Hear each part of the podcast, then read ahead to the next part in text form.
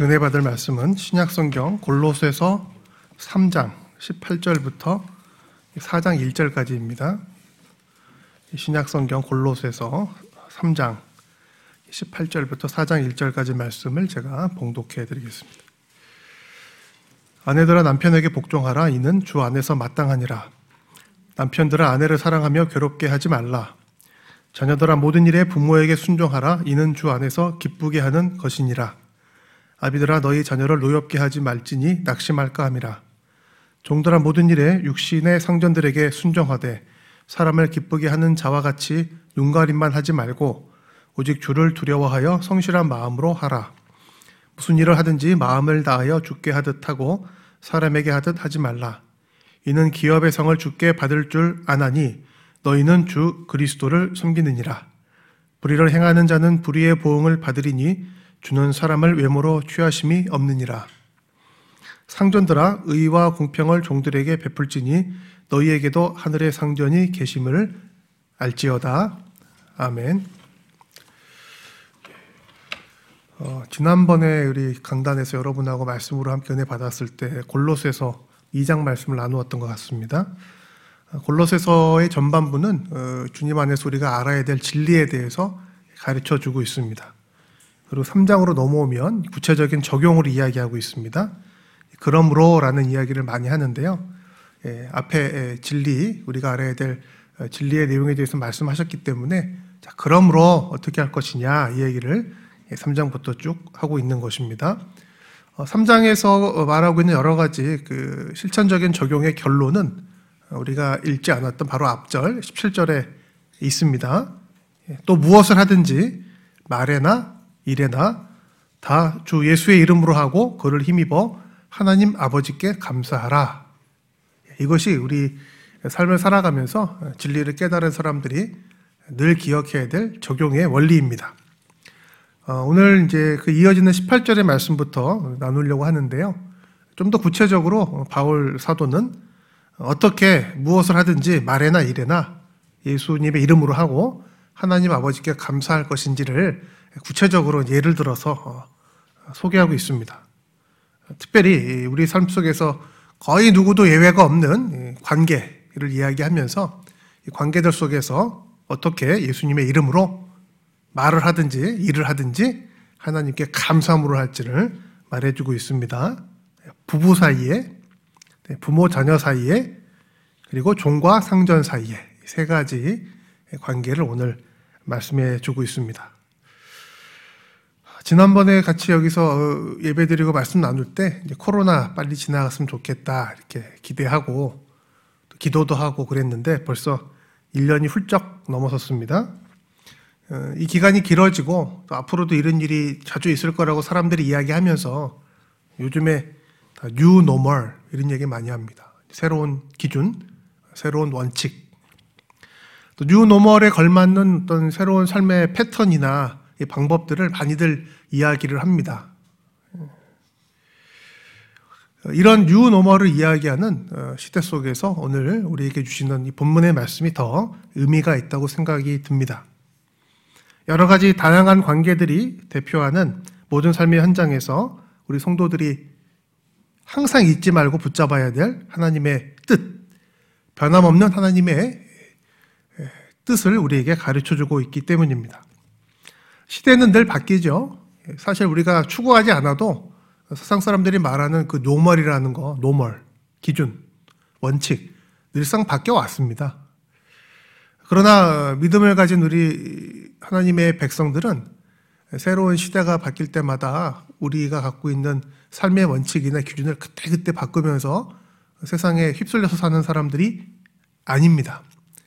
우리가 아, 세상을 지혜롭게 살아가야 될 면도 있지만 하나님 앞에 부름받은 성도들에게는 변함없는 늘 끝까지 우리가 붙잡아야 될 하나님의 뜻이 있는 줄로 믿습니다. 오늘 이 말씀에서 자꾸 new normal만 이야기하는 이 시대 가운데 변함없는 spiritual normal, 영적인 기준과 원리를 다시 한번 발견하고 붙들 수 있는 은혜가 있기를 원합니다. 자, 그러면 세 가지 관계를 오늘 본문이 이야기하니까요. 하나씩 간단하게 생각을 좀 해보겠습니다. 첫 번째 관계는 아내와 남편 사이의 관계입니다. 아내들에게 먼저 어, 말씀하십니다. 아내들아 남편에게 복종하라. 여기서부터 뉴너멀에 걸립니다. 요즘에 누가 복종을 합니까? 더군다나 아내들이 그죠? 저도 남편인데 그 집에서 잘 복종을 해야 인생이 편하다는 것을 저도 이제는 알게 되었습니다. 요즘 시대에 이거 참 인기 없는 명령입니다. 떼진한 명령이에요. 아내들아 남편에게 복종하라. 그러나 성경은 어, 아내가 남편에게 복종하라고 명확하게 말씀하고 있습니다. 어, 남편에게도 명령합니다. 되게 더 중요한 건 뒤에다 합니다. 남편들아 아내를 사랑하며 괴롭게 하지 말라. 되게 현실적인 명령입니다. 남편들이 아내들을 괴롭게 하기 때문인 것 같습니다. 중요한 건 이제 괴로운 게 뭐냐, 복종이 또 뭐냐 따져볼 수도 있지만 오늘 본문에서 더 중요한 것은 복종해야 될, 또 사랑하고 괴롭게 하지 말아야 될 이유입니다. 이유는 무엇이냐면 이것이 주 안에서 마땅하기 때문입니다. 중요한 것은 이유입니다. 아까 제가 잠깐 말씀드렸는데 아내의 말에 잘 복종해야 괴롭게 하지 말아야 내 일상이 편하니까 뭐 되게 그런 이유를 많이 갖게 되는데 예. 남편의 말을 좀 잘 들어줘야 내가 필요한 걸 얻을 수 있으니까 뭐 이런 생각을 할 수 있는데 그런 것이 아니라는 것입니다. 우리가 서로 복종하고 서로 사랑해야 될 이유는 이것이 주 안에서 마땅하기 때문입니다. 똑같이 갇혀있던 바울이 골로새 말고 다른 지역의 교회에 쓴 편지가 있죠. 같은 시기에 에베소서입니다. 에베소서 5장은 조금 더 구체적으로 남편과 아내 사이의 관계에 대해서 말씀해 주십니다. 5장 23절에 보니까 에베소서 아내들이여 자기 남편에게 복종하기를 죽게 하듯 하라. 남편들아 아내 사랑하기를 그리스도께서 교회를 사랑하시고 그 교회를 위하여 자신을 주심과 같이 하라. 조금 더 명확하죠? 주님 때문에 죽게 하듯이 주님이 하셨듯이 복종하고 사랑하는 것입니다. 어, 중요한 것은 이 이유입니다. 이 이유가 또한 목적입니다. 왜 결혼을 하죠? 또 결혼한 이후에 우리가 서로 사랑하며 부부 사이에 서로 함께 하나님 앞에 나아가는 이유가 무엇이죠? 주님께서 함께 계시기 때문입니다.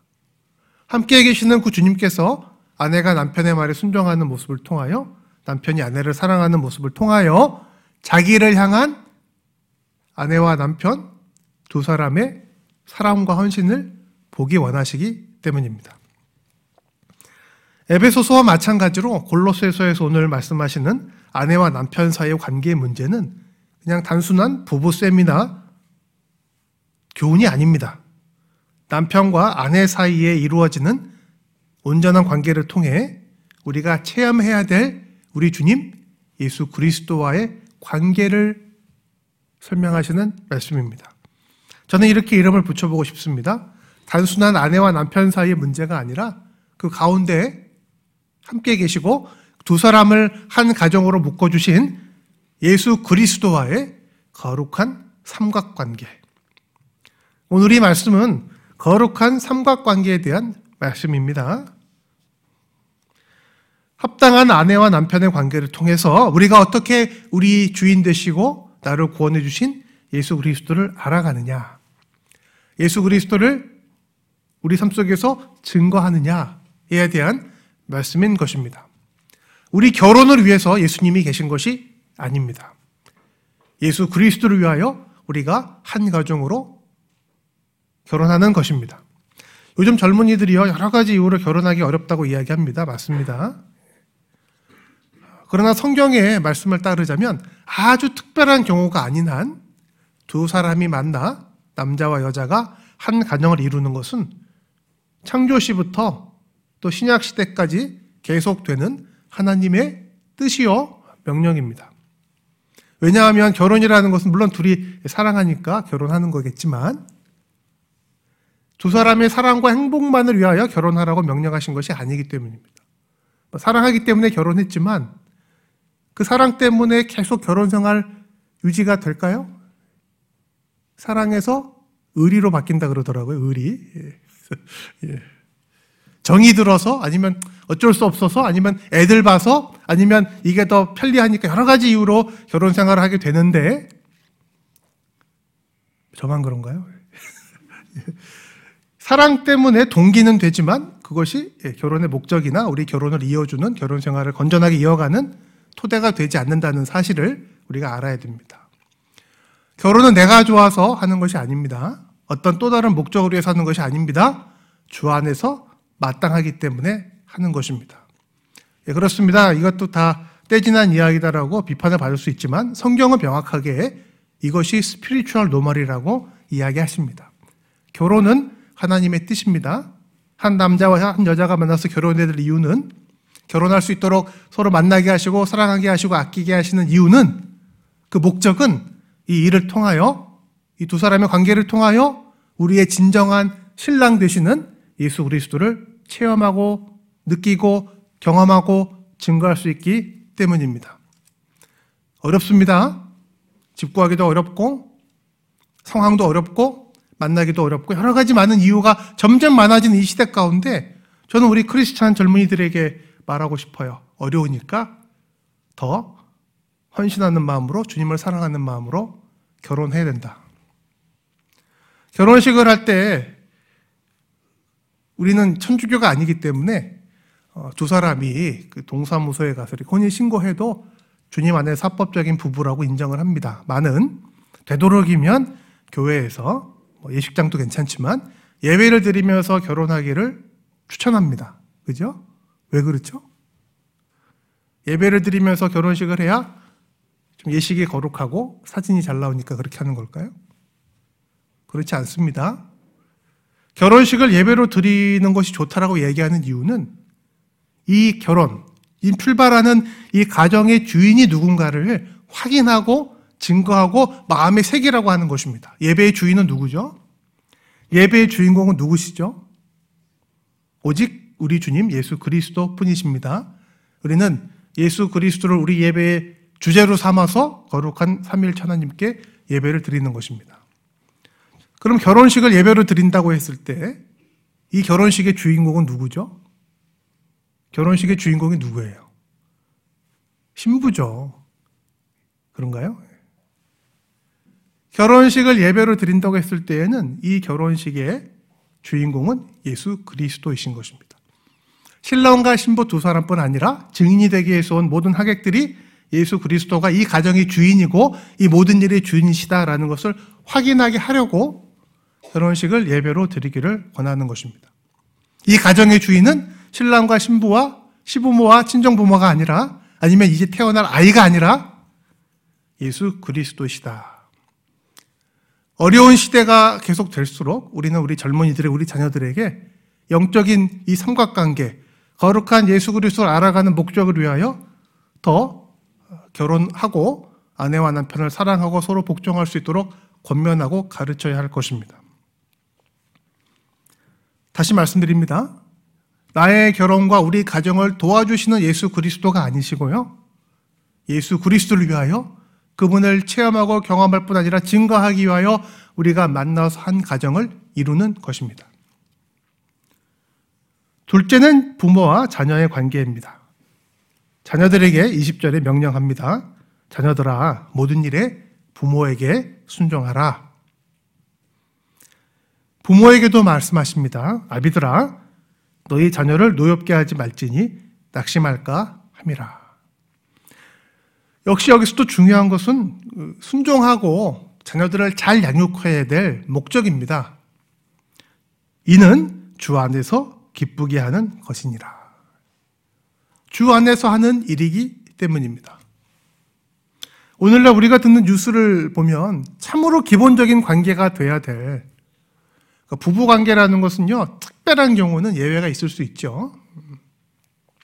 부모 자녀 관계는 예외가 없습니다. 부모 없는 자녀가 있겠습니까? 자녀 없는 부모는 있겠지만 우리가 다 부모님이 있잖아요. 이 기본적인 가장 인간의 기본적인 관계가 너무나 많이 깨지고 있다는 이야기를 우리가 뉴스를 통해서 많이 듣습니다. 아동학대 이야기, 음. 부모에 대한 자녀들의 폐륜에 대한 이야기들 뉴스에서 상상도 하지 못했던 이야기를 거의 뭐 매주마다 듣고 있습니다. 이런 상황 속에서 이 말씀은 우리에게 더 많이 와 닿습니다. 자녀들아, 모든 일에 부모에게 순종하라. 어떻게 모든 일에 순종하겠어요? 가려가면서 해야지. 이유가 더 중요한 것입니다. 세상 사람들은 여러 가지 변명을 하겠지만 성경은 명백하게 모든 일에 순종하라고 말씀하십니다. 왜? 이것이 주 안에서 참된 기쁨을 누리는 길이기 때문입니다.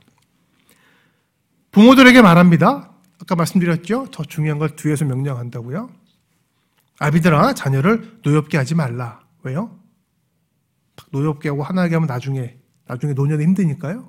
그런 거 아닙니다. 그것이 주 안에서 마땅한 일이고, 그것이 주 안에서 참된 기쁨을 누리는 길이기 때문입니다. 내 자녀가 아니기 때문입니다. 나에게 맡겨 두신 하나님의 자녀라는 사실을 잊지 말아야 합니다. 낙심하게 됩니다. 자녀들이 언제 노여워할까요? 용돈 안 주면 노여워하는 건 아니고 부모들의 위선을 볼 때 노여워합니다. 말은 그렇게 했는데 신앙생활은 저렇게 하시는데 실상이 그렇지 않을 때 노여워할 것입니다. 낙심할 것입니다. 하나님께서 자기의 귀한 자녀를 우리들에게 맡겨 주셨습니다. 왜 맡겨 주셨을까요?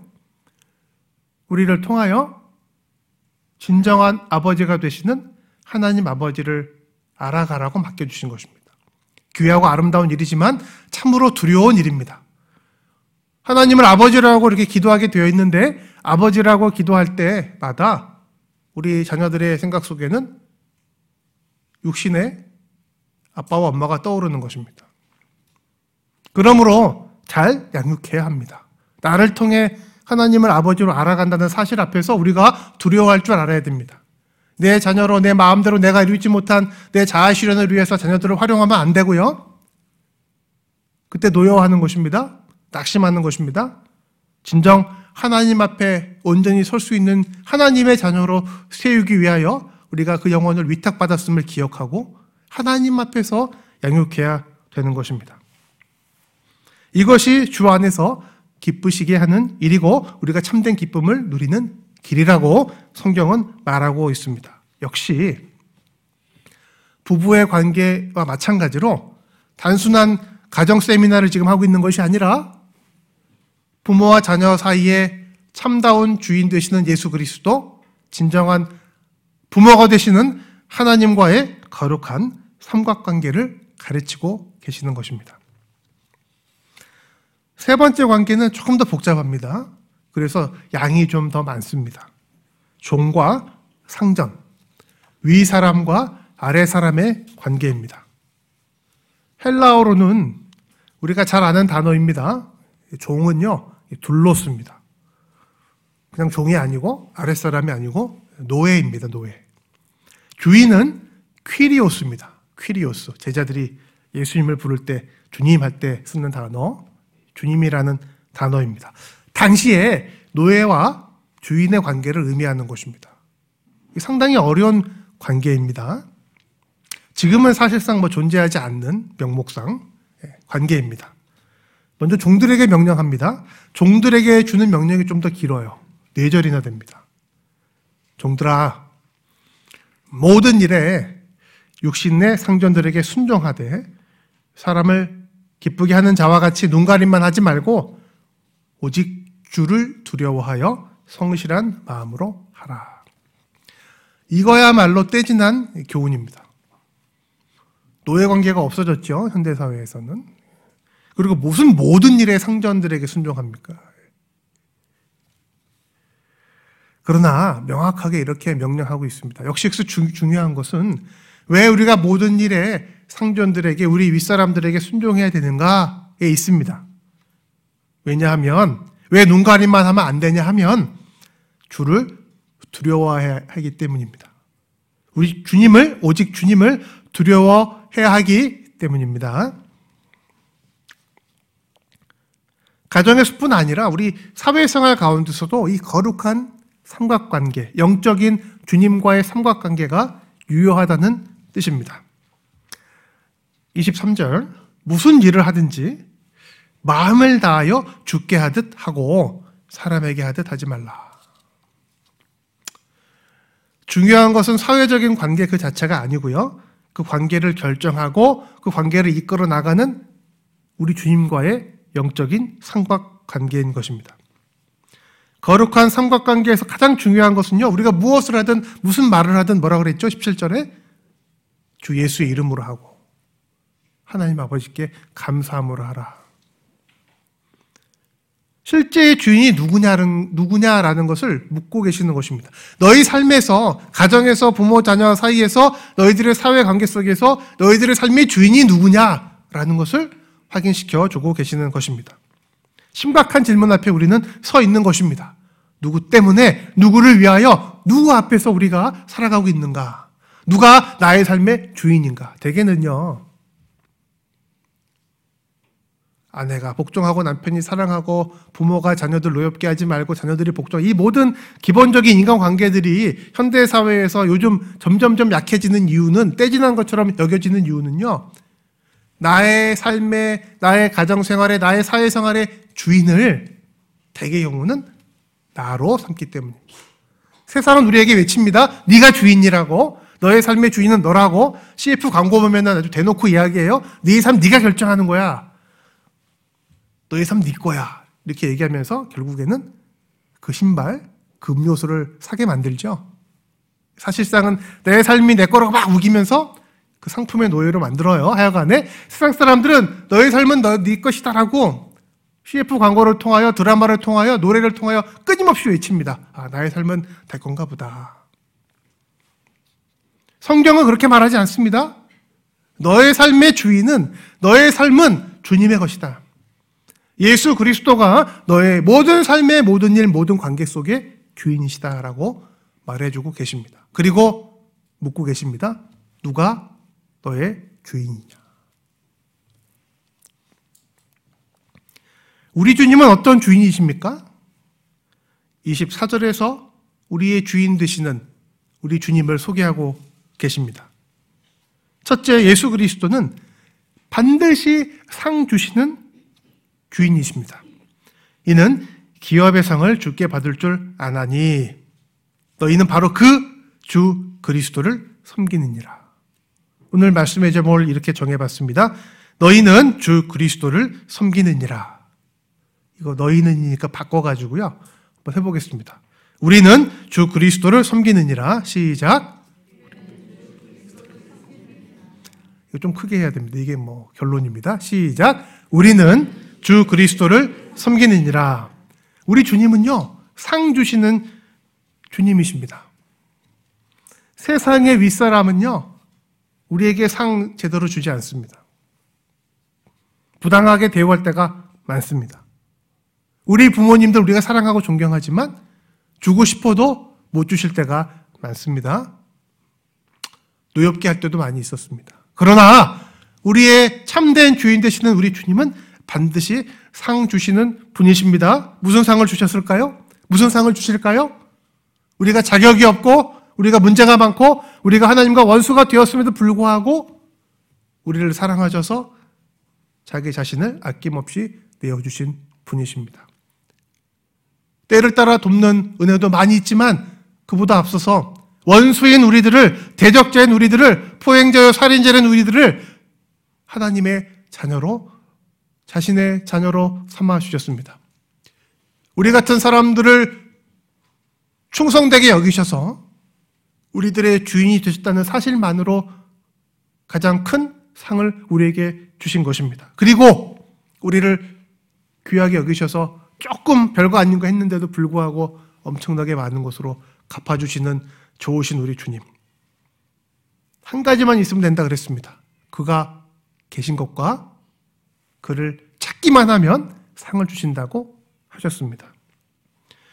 이 말씀은 세상 사람들이 아무도 몰라주고 내 옆에 있는 사람들이 아무로, 아무도 몰라준다 할지라도 그분이 나의 주님이시라는 사실 하나만 붙들고 남모르게 충성하는 모든 하나님의 백성들에게 큰 위로가 되는 말씀입니다. 예수 그리스도를 주님으로 모셨다면 우리는 충성할 수 있습니다. 남편이 알아주니까 복종하는 거 아닙니다. 부모님들이 용돈 많이 주니까 순종하는 거 아닙니다. 우리 윗사람들이 잘했다고 보너스 주니까 우리가 열심히 일하는 거 아닙니다. 예수 그리스도께서 주님을 사랑하는 마음으로 예수 그리스도를 증거하기 위한 소망, 소명감을 가지고 살아가는 모습임을 아시고 반드시 상 주실 것을 믿기 때문에 하는 것입니다. 그리스도인들의 삶은 다릅니다. 세상에서 끝나는 내가 주인 돼서 뭔가를 얻어내기 위한 투자의 삶이 아니라 이미 다 주신 우리 주인 예수 그리스도를 위한 사랑과 헌신으로 살아가는 예배의 삶인 것입니다. 두 번째 우리 주님은요. 25절에 보니까 우리 중심을 보시는 주님이십니다. 불의를 행하는 자는 불의의 보응을 받습니다. 왜? 주는 사람을 외모로 취하심이 없느니라. 세상 사람들은 눈가림 잘하면 됩니다. 눈가림. 육신의 성전들은요, 우리 속마음까지 신경 쓰지 않습니다. 결과만 내면 돼요. 세상이 그렇죠? 성적이 중요하지, 얼마나 저녁에 열심히 잠 안 자고 공부했는지는 세상이 평가 잘 안 합니다. 말은 뭐 가정이 중요하다 그러지만, 금메달을 따야 CF가 들어오죠, 선수들. 예선 탈락하면은 TV 나오지도 못해요. 이게 세상입니다. 세상 살이가 그래요. 그런데 우리의 주인 되시는 예수님은 그런 분 아닙니다. 외모로 취하지 않으십니다. 말씀드렸지만 우리의 중심을 보시는 주님께서는 우리의 마음을 아시고 우리의 동기를 아십니다. 우리의 동기요, 우리의 마음이요, 사실 불순할 때가 많습니다. 말이 뭐 그렇지 예수님께 사랑한다고 표현할 때도 예배를 드릴 때도 하나님을 선신한다 할 때도 우리 마음속에는 뭔가 바라는 게 많이 있습니다. 없나요? 그런데 주님은 100% 우리가 완전한 동기를 갖고 있기 때문에 갚아주시고 칭찬하시는 게 아니라 작은 마음 하나 보시고 하시는 것입니다. 지난번에도 말씀드렸던 것 같은데 애들이 설에 와서 세배하잖아요. 순수합니까? 뭔가 이렇게 있어요. 막 율동도 하고 노래도 부르고 할아버지 할머니 앞에서 막 하다가 예. 예. 예. 왜 추석에는 세배를 안 하니까 추석은 지키고 싶어 하지 않아요. 예. 뭐 이런 예. 그럼에도 불구하고 우리는 그 우리 손주들 자녀들은 이제 징그러워서 싫은데 우리 손주들이 와서 세배하는 불순한 마음을 알지만 그거 되게 귀하게 생각합니다. 하나님이 그러신 거예요. 하나님. 우리가 예배 드릴 때 순수합니까? 여러 가지 생각이 많습니다. 노리는 거 많아요. 그러나 그럼에도 불구하고 주님 앞에 나아갈 때 우리 마음 속에 그 조금 있는 그 주님 사랑하는 마음 그 귀하게 보시는 것입니다. 그거를 깨달아 알라고 우리들에게 남편과 아내가 되게 하시고 자녀를 허락해 주시는 것입니다.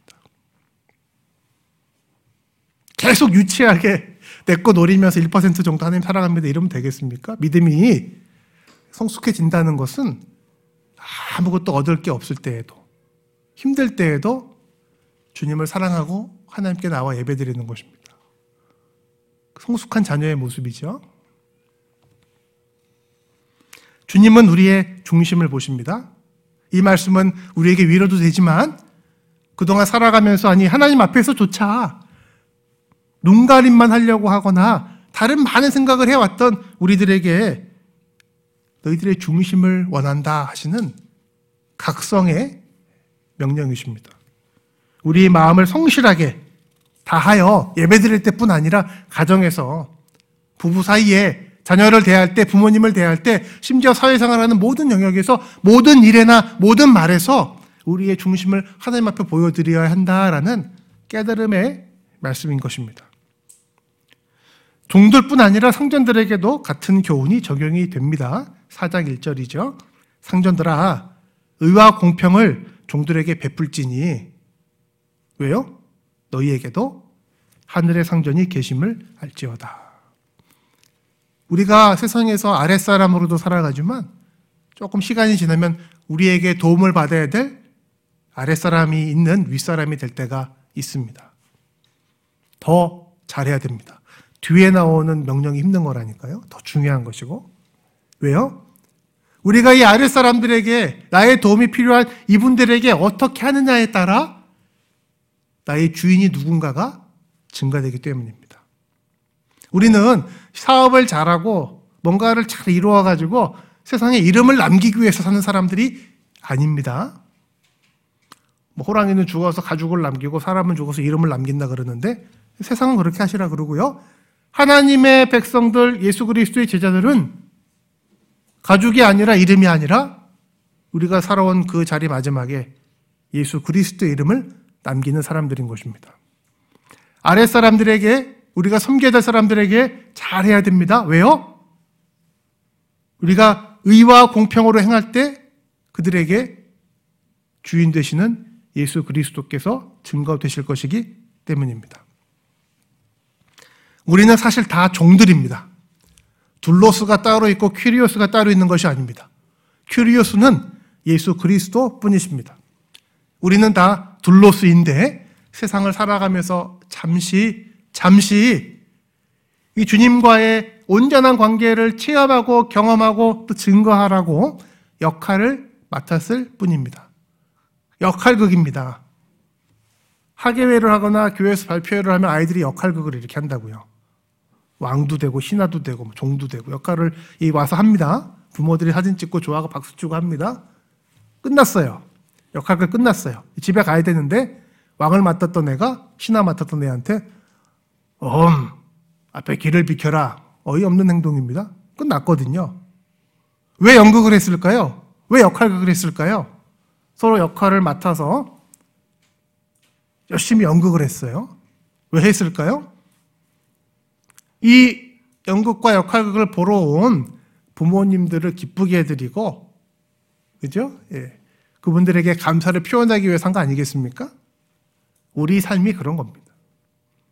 가정에서 또 이웃 사이에서 또 사회생활 하면서 특별히 교회 안에서 우리에게 주어지는 역할이 있습니다. 나이에 따라, 시간에 따라, 직분에 따라. 그거 목적이 한 가지입니다.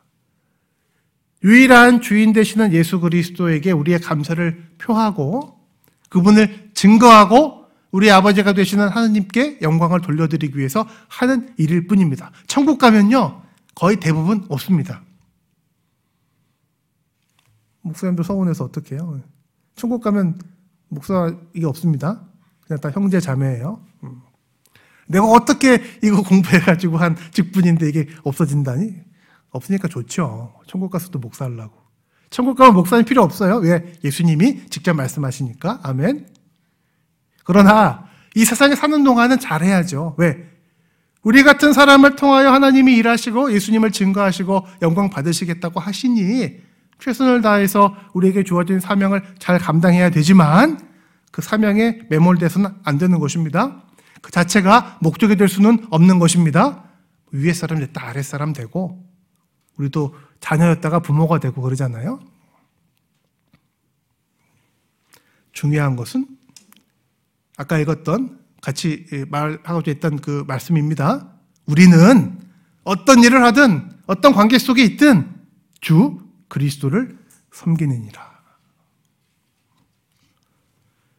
거룩한 삼각관계에 대한 이해, 나의 삶에 나의 관계의 주인이 누구이신가에 대한 확신, 이런 것이 우리 삶에 대한 이해와 태도를 다 바꾸어 놓습니다.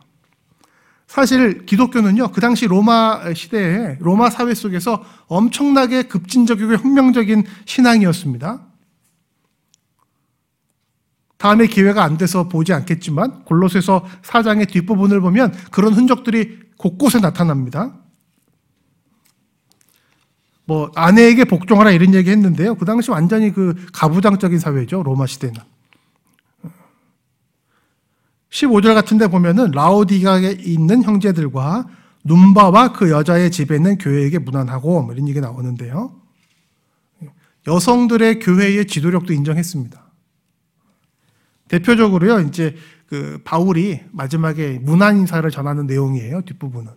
사람 이름이 쭉 나오는데 조금 지루하긴 하지만 눈에 띄는 구절들이 있습니다. 7절에 보면은 두기고라는 사람 나옵니다. 디모데 전서에도 나오는 사람인데 두기고가 내 사정을 다 너희에게 알려주리니 그는 사랑받는 형제요 신실한 일꾼이요 주 안에서 함께 종된 자니라. 9절 신실하고 사랑받는 형제 오네시모를 함께 보내노니 그는 너희에게서 온 자니라. 12절 그리스도 예수의 종인 너희에게서 온 에바브라가 너희에게 무난하느니라. 세 사람을 제가 꼽아봤어요. 두기고하고 에바브라는 바울의 제자들로 보입니다. 특별히 에바브로는 1장 7절에도 나오는데요. 골로새 교회의 목, 회자였던 것으로 보입니다. 골로새 성도들에게 복음을 가르쳤다고 되어 있거든요. 그 다음에 이제 주목되는 것이 9절에 나오는 오네, 오네시모입니다. 오네시모는 아시는 분은 다 아시는 예, 탈출한 노예입니다. 도망친 노예. 이 사람 때문에 바울이 따로 편지를 썼, 죠 빌레몬서입니다. 오네시모의 주인이었던 빌레몬에게 편지를 써서 이렇게 말합니다. 갇힌 중에 낳은 아들 오네시모를 위하여 내가 간구하노라. 그는 내 신복이라. 탈출한 노예는요, 처형이에요, 그 당시에. 바울은 오네시모를 잘 빌레몬에게 부탁하면서 갇혀 있을 때 내가 그를 만나서 아들로 낳았다. 그는 내 신복이 되었다. 이렇게 말합니다. 두기고하고 에바브라는 목회자들입니다. 바울의 동역자들입니다. 이 사람들을 향해서 똑같이 말하는 말이 있습니다. 그게 뭐냐 하면 주 안에서 함께 종된 자. 예수 그리스도의 종. 자기를 포함하여 두기고 에바브라 이런 사람들은 둘로스라고 이야기합니다. 누가 봐도 둘로스였던 오네시모는 신실하고 사랑받는 형제라고 이야기합니다. 그 당시 로마 사회에서는 있을 수 없는 이야기입니다. 로마 시민권을 가진 목회자들은 종이 되고 둘러 쓰였던 오네시모는 신실한 형제가 되고 중요한 건 이 골로새서나 기독교가 갖고 있었던 그 당시 사회 속에서의 혁명적인 사회 사상이 아니고 그 원리입니다. 영적인 원리입니다. 기독교는요, 우리 신앙은요, 이 세상 속에서 아주 레디컬하고 급진적인 신앙입니다. 주종 관계를 기반으로 삼았던 로마 사회 속에서 그 당시 기독교 복음은 사회의 기반을 흔들어 놓을 수 있는 급진적인 신앙이었습니다. 박해를 받은 이유 중에 하나입니다. 남자 여자의 관계가 분명하고 남존여비가 분명했던 그 시대에 여성의 권리를 인정했던 기독교 복음은 사회 근간을 흔들어 놓을 수 있는 위험 요소였습니다. 남자 여자가 구별 없이 함께 예배드리는 사실이 기독교를 박해했던 또 다른 이유 중에 하나였습니다. 부모가 마음대로 자녀들의 목숨을 처리할 수 있었던 그 당시 문화 속에서 우리 모두가 하나님의 자녀라고 가르치고 아이들의 인권을 보호하려고 했던 기독교의 사상은 혁명적이며 급진적인 것이었습니다. 그러나 기독교의 급진성은 노예제도를 폐지하고 평등한 사회를 구축했다는 데 있지 않아요. 기독교의 급진성은 여성의 권리를 인정함으로써 여권을 신장시켰다는 데 있는 것이 아닙니다. 기독교 복음의 급진성은 어린이들의 인권을 확인함으로써 아동복지와 아동교육을 향상시켰다는 데 있는 것이 아닙니다. 기독교 복음의 우리의 신앙의 급진성은 타락하고 왜곡된 모든 인간관계의 문제가 무엇인가를 지적을 하고 그 회복의 유일한 길을 밝혀주었다는 데 있습니다. 이 모든 관계가 뒤틀려지고 망가지고 사람 사이에 종과 노예가 생긴 이유, 죄 때문입니다. 하나님이 우리를 지으시고 선악과를 만드시고 하나님이 주인이라는 것을 인정을 하셨는데 그것을 받아들이지 않고 자기가 하나님이 되려고 자기가 주인이 되려고 자기가 세상을 마음대로 할 수 있다고 생각했던 그 교만과 그 불신앙으로 타락한 인간의 문제를 지적하고 오직 예수 그리스도의 십자가의 대속의 은혜로 우리가 죄 사함을 받고 하나님의 자녀가 될 수 있음을 가르쳤다는 것이 기독교 복음의 핵심이요 세상의 모든 논리를 뒤집어 엎는 복음의 능력인 것입니다. 표면을 보는 것이 아닙니다.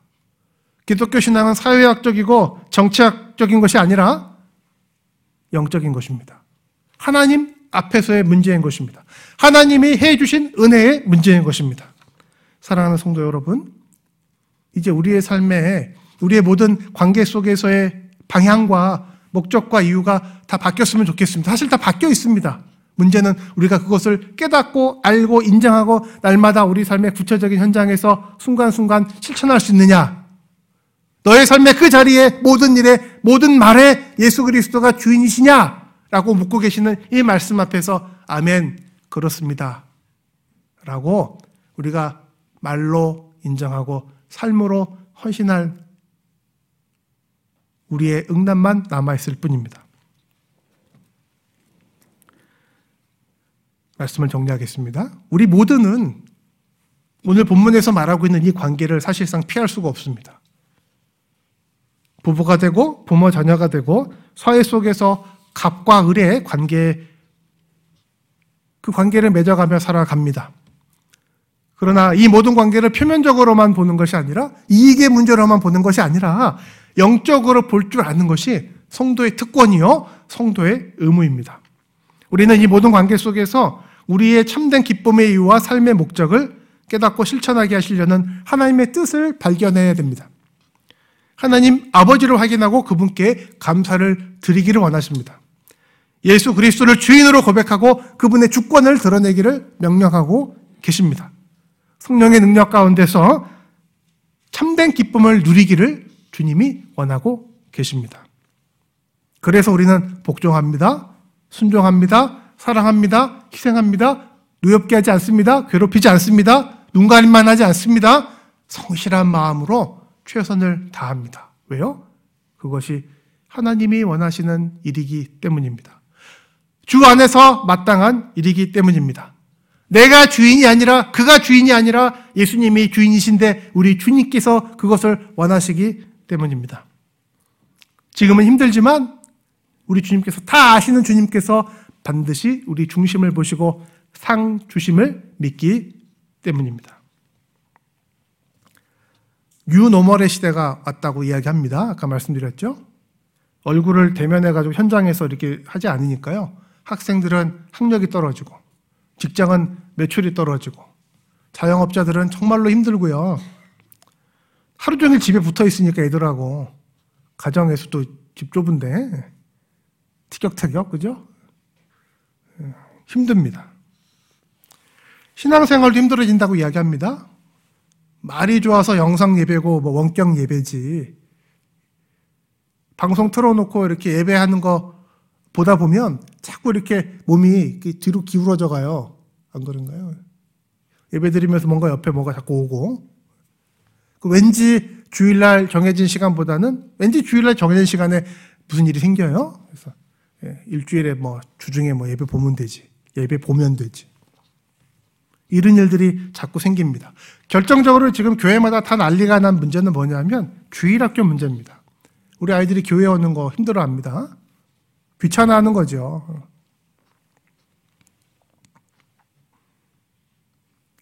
제사를 어디서 드리면 되겠습니까? 라고 물어본 사람이 있었죠? 사마리아 여인이 예수님께 물어봤습니다.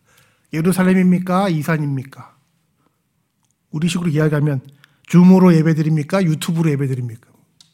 답이 무엇이죠? 영과 진리로 예배해야 된다고 하셨습니다. 영과 진리로 예배드리는 건 언제죠? 그때니라 이때니라 그러셨어요 예수님이.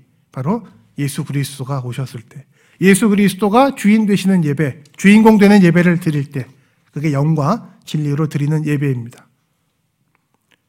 뉴노멀에 맞추어서 예배의 방식과 방법론과 원격이 활성화되는 거 뭐 필요할 수 있겠지만 목적이 무엇이냐, 이유가 무엇이냐를 물었을 때 대답할 말이 쉽지 않습니다. 주님 사랑하기 때문입니다. 이렇게 말할 수 있겠습니까? 주님 사랑하기 때문에 우리가 원격 기술을 발전시켜서 비대면으로 예배를 드리는 걸까요? 이거는 가능해요. 예배 드리기 어려운 이슬림, 뭐, 무슬림 지역이나 예배드리면 거의 붙잡혀가지고 고난당하는 북한의 경우는, 예? 방송 장비를 총동원시키고 여러 가지 방법을 동원해서 그곳에 있는 분들에게 예배드릴 수 있는 기회와 찬양과 성경과 말씀을 제공해야 되겠죠. 지금 우리 한국 사회에서 경험하고 있는 예배의 다양한 방법론이 그런 간절한 복음 전파를 위한 예수 그리스도의 주권을 드러내기 위한 그런 헌신은 아닌 것 같습니다. 우리가 편하자고 그런 거 아닌가 싶어요. 여러 가지 방법으로 노력하는 교회들이나 예배들을 정죄하자는 얘기는 아닙니다. 우리의 마음을 이야기하는 것입니다. 우리의 마음을. 예배는 우리 위해 사는 거 아니잖아요. 하물며 우리가 맺고 있는 인간관계나 우리의 생활 자체도 우리 사회생활 자체도 우리를 위해서 하지 않는 것이 성도들의 본분이라고 오늘 말씀에 가르쳐 주시는데 하물며 신앙생활과 예배 생활을 내가 주인 돼서 내가 은혜 받으려고 하나님 주시는 도움을 내가 받아내려고 할 수 있는 것은 아니지 않겠습니까? 사랑하는 성도 여러분, 우리가 드리는 예배 주인공 예수 그리스도이십니다. 마찬가지로 우리 삶 전체가 거룩한 산 제물이 되기를 원하시는 우리 주님 앞에서 우리의 가정, 우리의 부모 자녀 관계, 우리의 사회생활 전체가 예배의 자리가 되어야 됩니다. 예배의 자리는 영과 신령으로, 영과 진리로 예수 그리스도를 주인으로 고백하고 증거하는 자리입니다. 이것이 spiritual normal입니다. 세상이 바뀌고 풍조가 아무리 바뀌고 아무리 멀티미디어와 기술이 발달한다 할지라도 절대로 변할 수 없는 영원한 하나님의 뜻은 무엇이냐 하면 너희는 모든 일에 있어서 모든 관계에 있어서 무슨 일에나 무슨 말에나 주 그리스도를 섬기느니라 입니다. 코로나 시절 우리의 신실한 마음으로 눈가림만 하는 것이 아니라 더 간절하게 주님 사랑하고 예수 그리스도를 나의 주인으로 고백하며 증거하는 훈련의 특별한 훈련의 기간으로 이 코로나 시절을 감당하는 신실한 우리 하늘 영광 함께 모든 성도님들 다 되시기를 기원합니다. 기도하겠습니다.